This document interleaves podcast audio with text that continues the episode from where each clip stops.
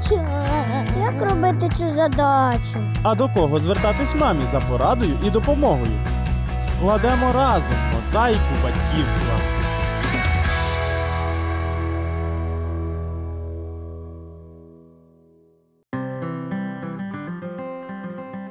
Вітаю вас! Мене звати Олена, і ми, як завжди, говоримо про дітей. Іноді харчування дитини приносить мамі подвійний клопіт. Вона думає не тільки про те, чим нагодувати, а ще й як нагодувати, а точніше умовити дитину з'їсти кілька ложок. Про те, чому діти починають погано їсти, моя розмова з лікарем-педіатром Олександром Мазиловим.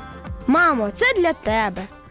Олександре Васильовичу, я помітила, що є е, періоди, коли дитина починає гірше їсти. З чим це взагалі пов'язано? Мабуть, що є періоди в житті дитини, коли дитина е, починає краще їсти.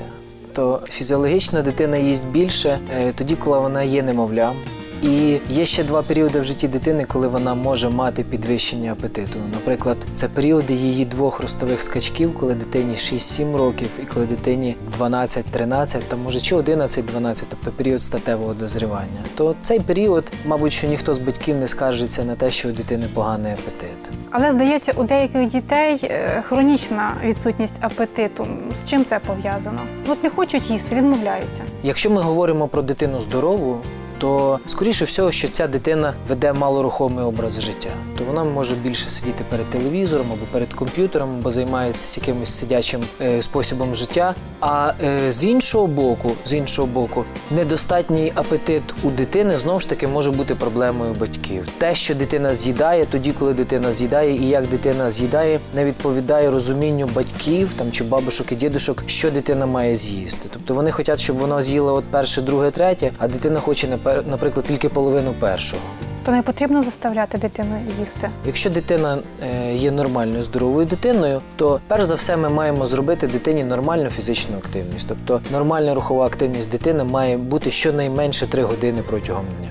Після цього ми маємо дитину намагатися привчити до харчового графіку. В ідеальному варіанті потрібно е, привчити дитину до регулярного харчування разом з сім'єю. Коли е, сім'я прокидається вранці, вони мають поснідати е, разом. Коли ввечері сім'я повертається додому, вони також мають повечеряти разом. Оце такий харчовий харчова звичка, такий харчовий графік, в принципі, для дитини стане буденним, звичним, і проблема з апетитом скоріше всього, що у неї пропаде.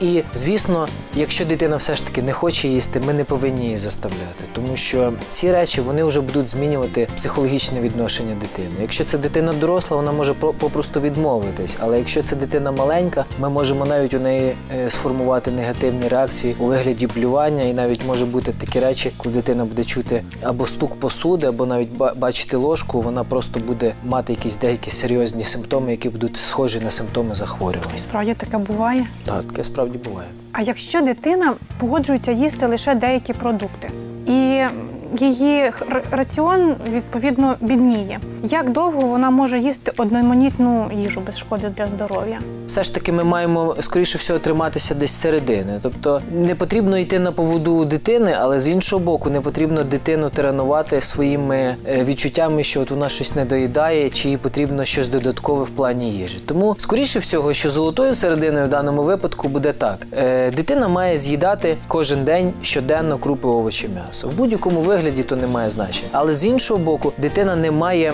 робити психологічну залежність батьків від себе і таким чином маніпулювати батьками. Тобто, от я буду їсти тільки картоплю фрі і буду їсти солодощі, тому що фактично калорій для того, щоб мати енергію, щоб рухатись, е, у неї буде достатньо. Але дійсно в даному випадку у дитини буде обмеження певними продуктами. Але ця проблема вона є е, виключно психологічною. Якщо ми говоримо за здорових діток, але проблема може бути і органічного характеру. Наприклад, дитина може мати дефіцитну анемію. При цьому діти, які мають дефіцитну анемію, вони мають дуже поганий апетит. Діти можуть мати якісь е, хронічні захворювання чи ще якісь речі. Тобто обов'язково потрібна консультація лікаря. Лікар має подивитися, оглянути дитину. Він має впевнити батьків, що дитина є здоровою. Виключити проблему, так? Абсолютно вірно. А подальшому психологічно він обов'язково порадить батькам, як себе поводити в тій чи іншій ситуації. Але йому потрібно буде обов'язково поспостерігати за дитиною і за батьками, тому що скоріше всього він знайде питання і до батьків, і до дитини.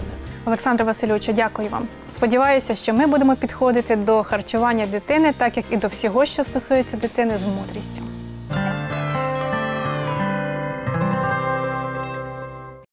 На завершення я хочу сказати слова Ісуса: не хлібом самим буде жити людина, але кожним словом, що походить з уст Божих. Розум так само потребує поживи, як і тіло, тому включіть у його раціон біблійні та інші повчальні історії. Ви також можете замовити цікаві уроки Небесна перлина і вивчати їх разом з дітьми. Для цього зателефонуйте у контакт-центр номер 0800 30 20 20. А я прощаюся з вами до наступного ефіру.